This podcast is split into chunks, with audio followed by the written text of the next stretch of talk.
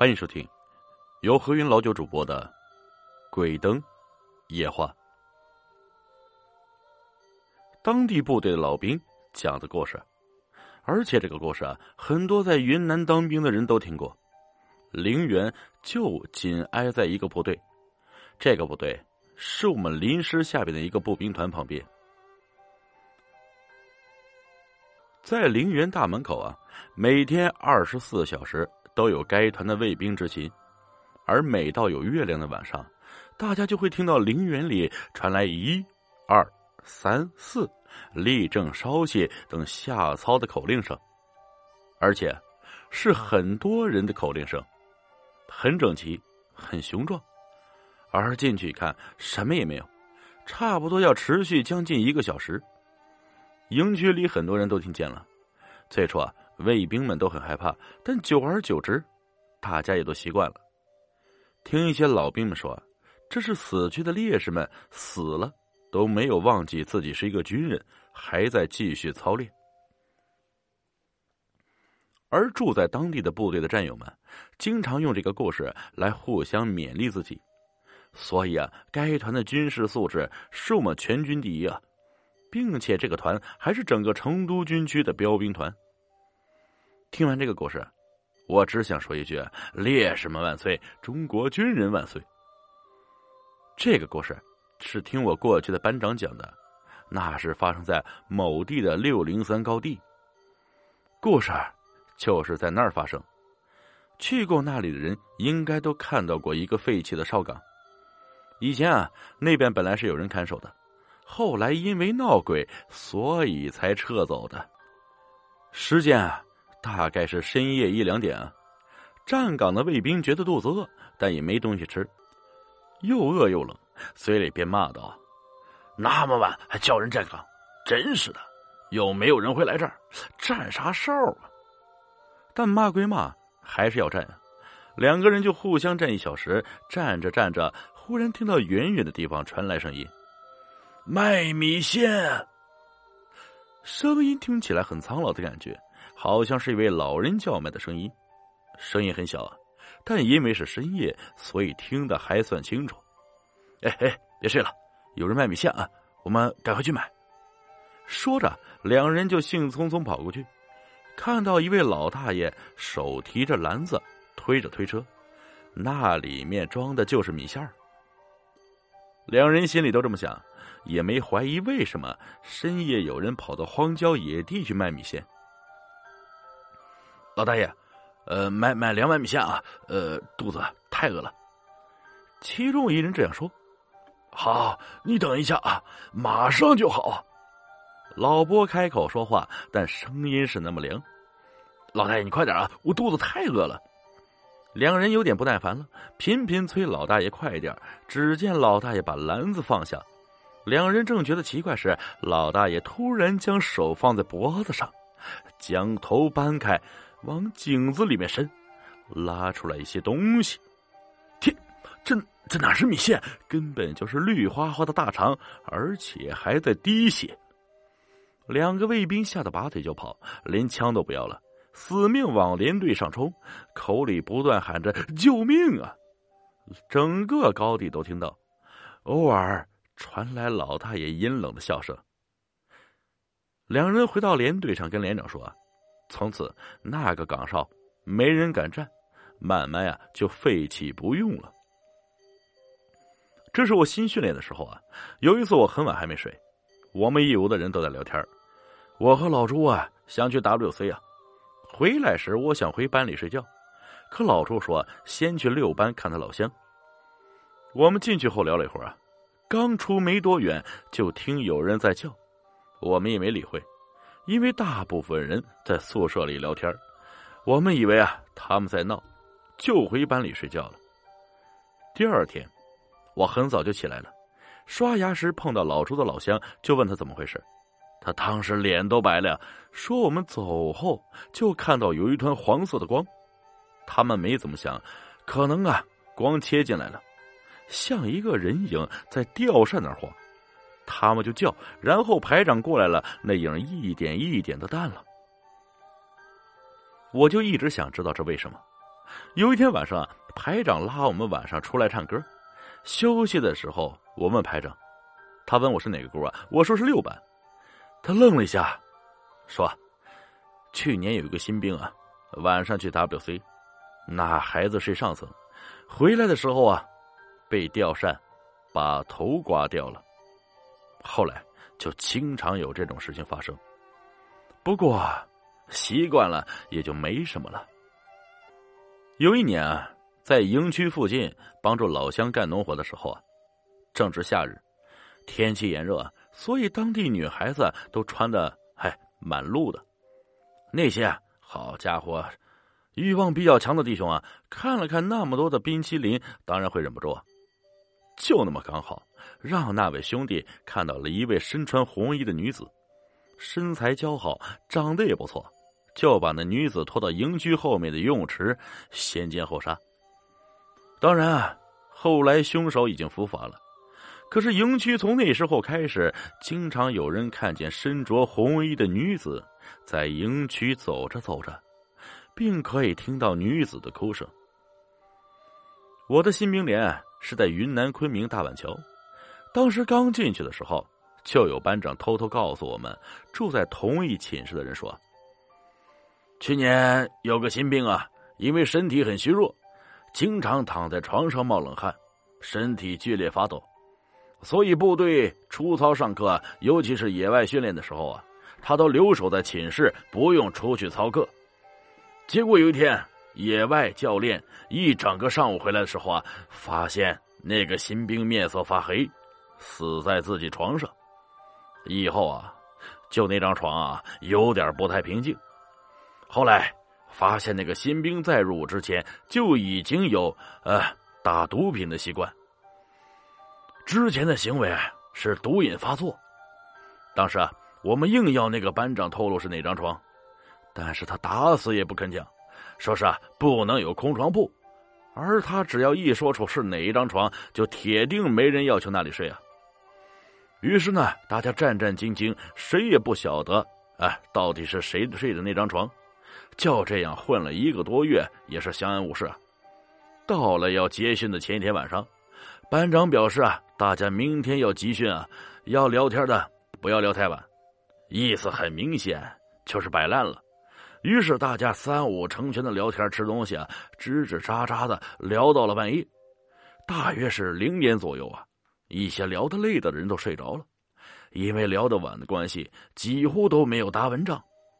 我和下铺床的战友还在继续聊天，却听到隔壁床发出咯咯的响声。当时我们都躺着在聊天，也不觉得有什么不对啊。当时寝室的床是上下铺的2张并在一起，也就是每一块就是左右两边各有上下铺的样子。结果我们刚好聊到一位刚下老连队的兵，当时的老兵人是已经提早下部队去了，也就是说呢，隔壁床现在应该只有1个人在睡觉。我们往旁边看了一下，没错，咯咯的声音就是那张床传出来的，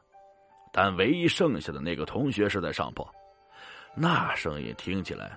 像是他冷得躺在床上发抖似的。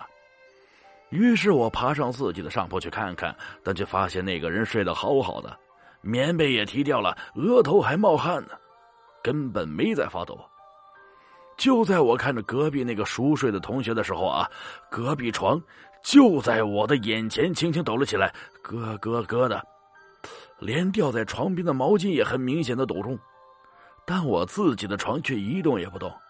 室内也没有风更何况有风也不会摆得这么厉害啊，怎么会？我爬到下坡去跟他们说那个情况，另一个同学也爬上去看个究竟。在他爬上去的期间，隔壁床一直震动着，而且越来越大声。当他脸色铁青的爬下来的时候，我们仨人已经吓得说不出话来，棉被抱了就往旁边的空床位跑，就这样一夜几乎都没睡好。隔天我们问睡在那张床上的人昨天有什么感觉，他却说睡得很好。后来我们背起大背包要出发了，离开寝室前，那个班长来了一趟，我们几个便小声的问他：“哎，班长，你说的床是不是那张？”我们用下巴指了指隔壁床，结果他只是说：“你们也看到了，妈的，出去不要乱说啊！”一副遮遮掩掩的样子，这使得我们更加相信啊，那就是那个毒瘾死去的那张床。再说一个啊，我们部队的事儿啊，我是在嘉定当的炮兵，在去射阳打靶的时候啊，我们睡的营房是那种很旧的平房。然后我们刚进去的时候啊，哎，根本不怕，因为以前我们都在奉贤的靶场打靶。那天晚上我们刚进去，也没有注意大家聊天啊，聊到很晚。大概在12点的时候，我们听到门外有人走动，我们没在意啊，以为是什么我们连别的排的战友上厕所。可过了一会儿，听到我们后窗有人在敲木鱼儿。然后我们排长带着我们一个班去看了，奇怪的是，我们在走出门的时候声音还在，可是我们走到后窗的时候，用手电照射的时候根本没有人。然后大家都回去睡了，可是我们回去没多久，那个声音又来了，很奇怪。于是我们排长把灯开着，叫两个人站岗。后来呀，站了一会儿，声音没有了，排长也就叫他们回来了。就这样过了一个晚上，第二天听那里的老乡说，那里死过一对母子，母亲是死在我们那个厕所的，儿子就死在离厕所不远的地方，离我们营房很近。当时我们没有在意啊，可是当天晚上怪事又来了，我们都听到一个小孩子在哭，而且哭得很伤心，边哭还在叫妈妈，哎，真惨。我们当时啊也没有怎么害怕，可就是这样一个战友啊有了鬼压床。第二天我们叫老乡给我想办法，他们也不知道弄了个什么呀，第3天就没事了。反正我们每天早上都要去打靶，厕所的事情嗨，以后再说吧。我服役的地方是昆明的一个非常偏僻的乡下，以营区为中心，目光所及之处全是云南特有的红土啊，离最近的寨子都要开车10分钟以上，交通又不方便。营区的营房全是破的水泥房，浴室呢是大澡堂，厕所在浴室隔壁，浴室离寝室要走3分钟路程。生活条件不好，人员稀少，尤其部队参加演习时，哎呀，您经过时会以为这个营区已经无人员驻守，空荡荡的。事件呢发生的是应该是什么时候啊，93年吧。由于人员减少啊，平均一天要站4班卫兵，休假的时候啊更要站2个小时，休息3小时或者是更少休息时间，相当累。白天时又有公差勤务，因此啊，每个人大汗吃不消。我当时啊，是中士炮长，连上军官只有连长跟副连长，排长呢全去支援演习了。因此我们班长要轮流担任值班员，负责全连弟兄的卫兵勤务与生活作息，必要时啊还得站岗，这是一件吃力不讨好的事啊。事件的主角啊，是一位刚下部队3个月的2等兵，做事较为糊涂啊，因此他的绰号叫梁光，是东北兵，身材倒不是十分高大，中等的样子，特别喜欢抽烟。高中毕业后啊，就来当兵了。话说啊，梁光刚下凌晨1点的卫兵啊，就跟班长说要去洗澡，然后啊，就急急忙忙拿着浴盆啊、洗漱用品跑去洗澡去了。过了差不多1个小时还没有回来，因此班长来找我报告说，梁光去洗澡，差不多1个小时了还没回来。我急急忙忙穿上衣服，拿着手电筒就往浴室方向跑去，在浴室外面隐约听到水声和交谈的声音。透过浴室破烂的大门中的一个小孔，我看过去啊，发现亮光一个人自己坐在带去的脸盆上跟人聊着天，不时听到三字经啊及笑声，那样子啊就像有人在跟他讲话，只是看不到另一个人罢了。顿时想到以前退伍的老兵曾经说过啊，新兵下部队第一件事就是要跟新兵警告，夜晚超过12点之后啊就不要在营区乱走动，越阴暗的地方越不要逗留，特别是本营的浴室以及营区周围，不得已的时候啊要2-3个人一起同行。当时我还问老兵为什么呀，老兵啊只是说不要问为什么，到时候你自然会知道。我马上回到连队，找了4-5个身强力壮的弟兄啊，然后在连的操场等着，然后跟连长报告这件事。连长顿时紧张起来啊，马上调去，并且督带一些弟兄。我回到自己睡的小寝室，悄悄拿了一串佛珠及一本金刚经。这佛珠跟金刚经是我1个月前一次演习的时候在山中的一座佛寺，因为口渴跟一位老主持药水时，老住持啊送给我的，并且告诉我将来会遇到一些不可思议的事情，让我带上会帮得上忙，并要求把佛珠挂在房间的最高处，每天早晚要念金刚经及焚净香。哎呀，当时我半信半疑啊，但是想想老主持他说的事啊有道理啊，不然他不会无缘无故送这两个东西。回到连上我也照化做，直到现在从无间断。我和连长及5个弟兄到达浴室的时候啊，只听见两光还在那儿交谈着。突然间两光冲出浴室，赤裸的身子对着我们一大群人大声尖叫啊，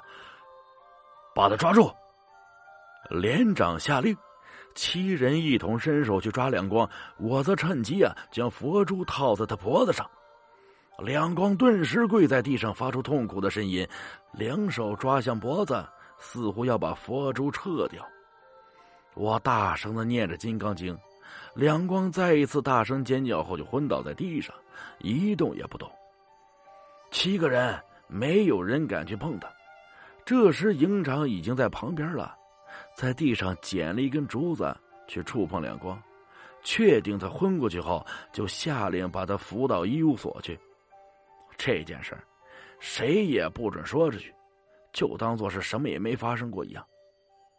事后我私底下问亮光当天的整个经过，